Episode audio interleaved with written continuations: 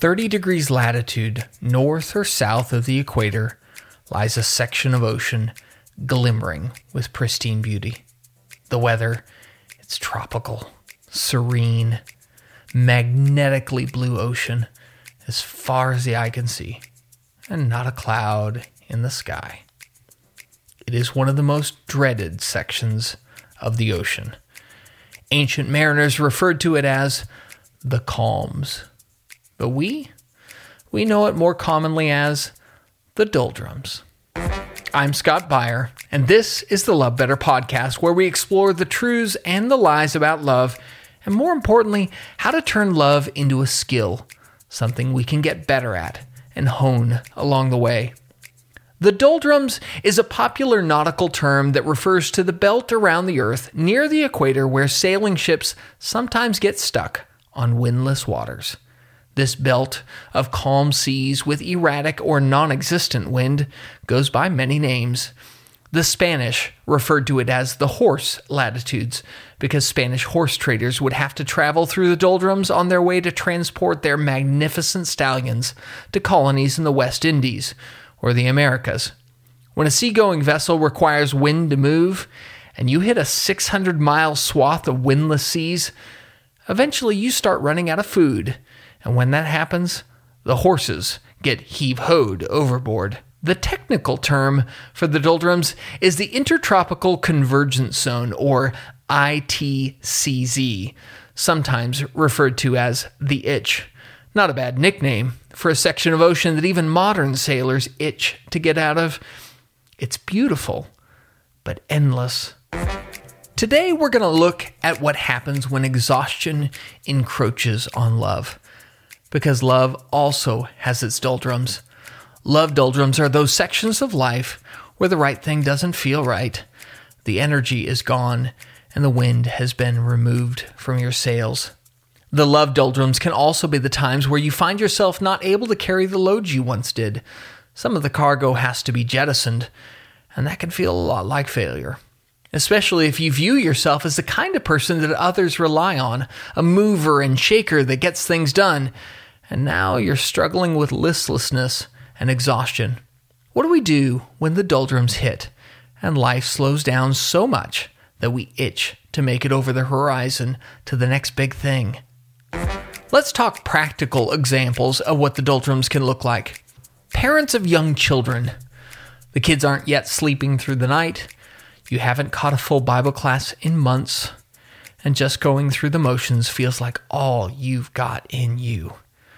You remember being vibrant and enthusiastic, the first to volunteer, a servant that removed the load from others. And now you're just trying to get the next load of laundry done. Will this ever end? Or employment doldrums. Your job was fantastic when you started, and there are some great roles in the company that you can see yourself really making an impact in, but those promotions are probably years away. Right now, you're stuck in the doldrums of middle management.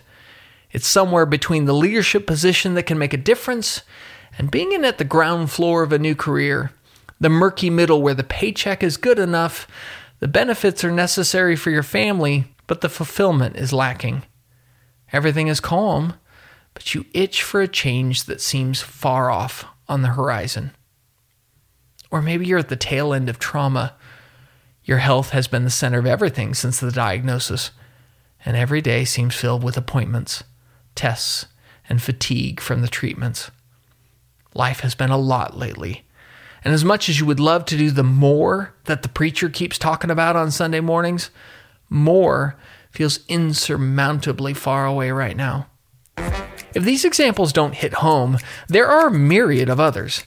Being the caretaker for an aging parent, saying the long goodbye to them as dementia takes over, having to take a step back due to a family crisis, financial setback, or season of transition as you move to a new part of the country or the world.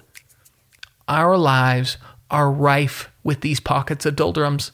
The doldrums aren't the crisis, they are the eye of the storm in between crises, or the calm seas before the tailwind pushes you to the next adventure. And the Bible is full of examples of this.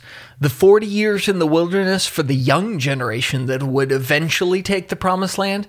Remember, it wasn't just the old folks that had to wait to die out there, the kids who hadn't done anything wrong had to wait too. Elijah, as he waited by the river with sorrow in his heart, after the victory of Mount Carmel, but before God sent him to anoint kings, the murky middle of his prophetship. Or Abraham's wandering or the 40 years of Moses' life between his Egyptian childhood and his ascension to leader of Israel.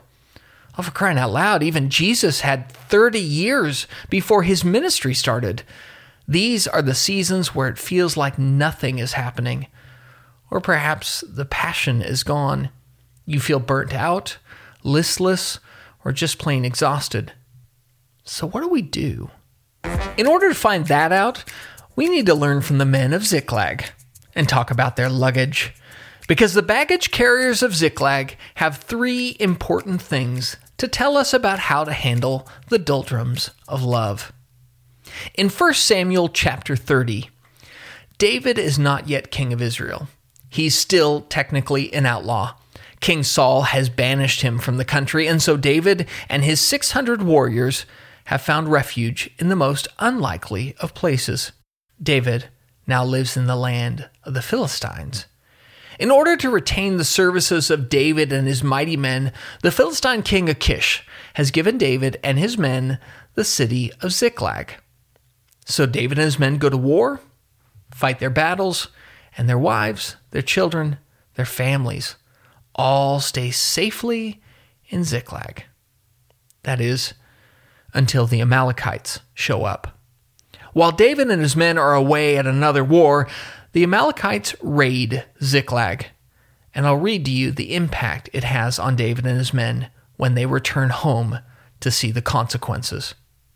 1 Samuel chapter 30 verse 1 through 4 When David and his men came to Ziklag on the third day, the Amalekites had made a raid against the Negeb and against Ziklag. They had overcome Ziklag and burned it with fire and taken captive the women and all who were in it, both small and great. They killed no one, but carried them off and went their way.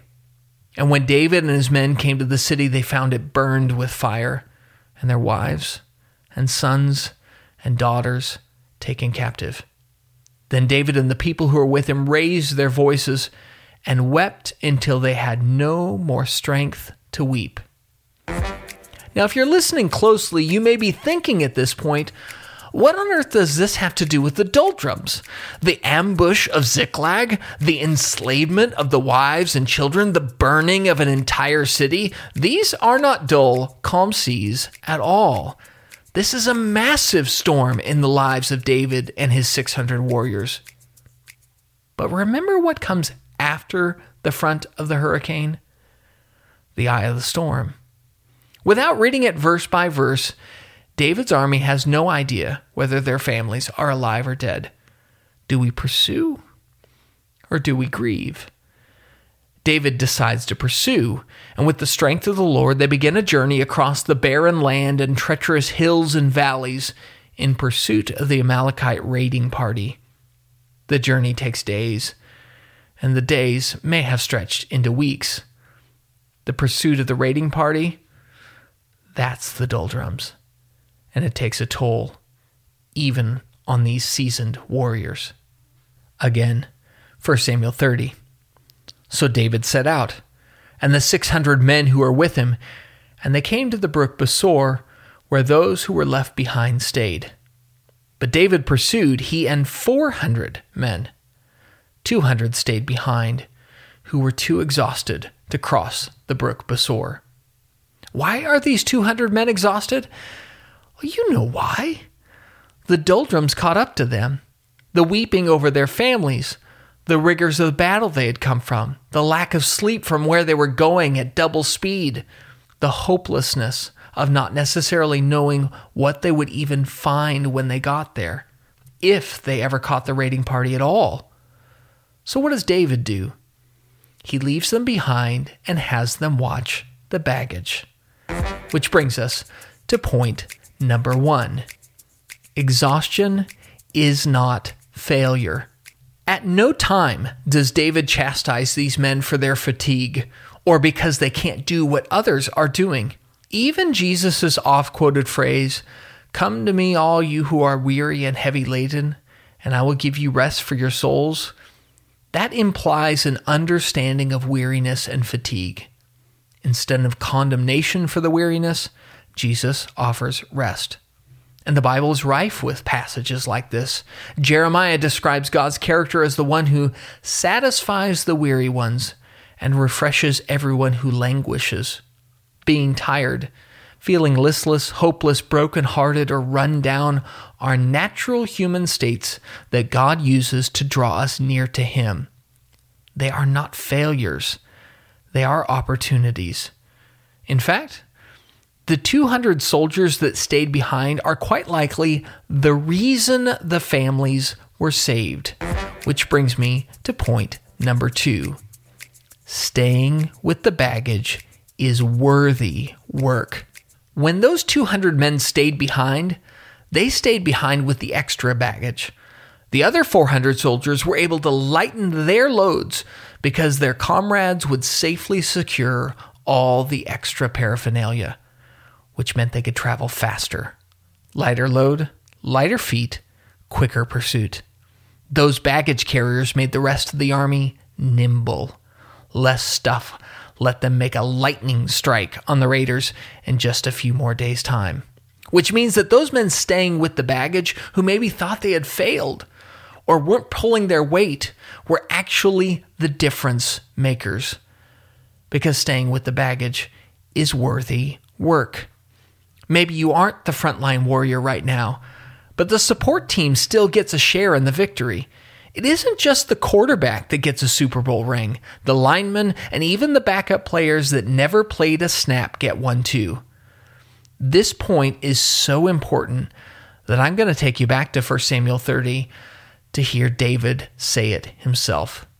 When David came to the 200 men who had been too exhausted to follow David and who had been left at the brook Besor, and they went out to meet David and to meet the people who were with him. And when David came near to the people, he greeted them. And then all the wicked and worthless fellows among the men who had gone with David said, Because they did not go with us, we will not give them any of the spoil that we have recovered, except that each man may lead away his wife and children and depart. But David said, You shall not do so, my brothers, with what the Lord has given us. He has preserved us and given into our hand the band that came against us. Who would listen to you in this matter? For as his share is who goes down into the battle, so shall his share be who stays by the baggage. They shall share alike. And he made it a statute and a rule for Israel from that day forward to this day. David knew that the baggage men had been part of the solution even if they hadn't had the flashy job. Part of the doldrums is forgetting that we are a band of brothers. And when you're in a band, sometimes you sing lead vocals, and sometimes you're the guy carrying the gear. Either way, your job matters. The danger of the doldrums is forgetting that. Maybe you can't see how what you're doing is important because it feels like you're running at 20% speed right now. But let me tell you, the people who have made the greatest impact in my life have often just been the ones who helped me carry my emotional baggage.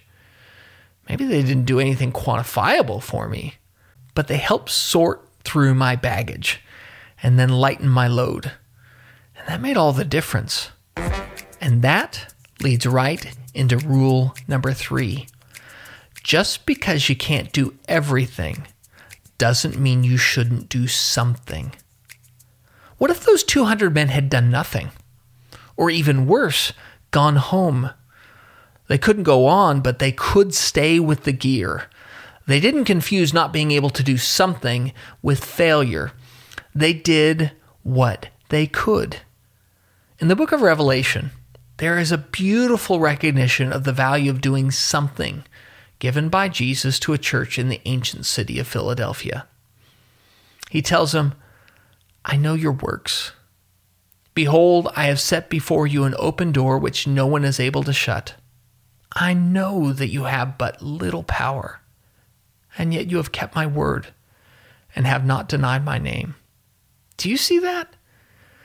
They had a little power, and yet they kept God's word. If you're in the doldrums, the wind doesn't blow much. But when you get a gust, catch it. Don't expect the same things you would do in a season of prosperity and vigor. That's not now. But don't make the mistake of giving up because what you can do feels like a paltry amount. Put one foot in front of another. Do the laundry. Read stories to mom in the wheelchair as her health and mind decline. Show up and be the best middle management guy you can be and enjoy the lack of major responsibility as an opportunity to be the family man that a more strenuous promotion will make more difficult. Marriage in the doldrums? Start with baby steps. Buy flowers. Say, I love you. Compliment their attire or their effort. If you have a little power, use it. Keep the faith. You never know what the doldrums are leading to. Love better. Love through the baggage. If you've listened this far, hopefully we've done something to help make your life a little bit better. Would you mind returning the favor and helping us by subscribing to the podcast through your favorite platform? By sharing with others or leaving a review on Apple Podcast, you help us reach more people. Also, if you want more information about the work I'm doing at Eastland, visit us at eastlandchristians.org or my personal Bible site, BibleGrad.com, where you can sign up for daily Bible devotionals called Bible Bites and receive them in your email each morning. Take online Bible classes or find videos that will help you study through the Bible throughout the year.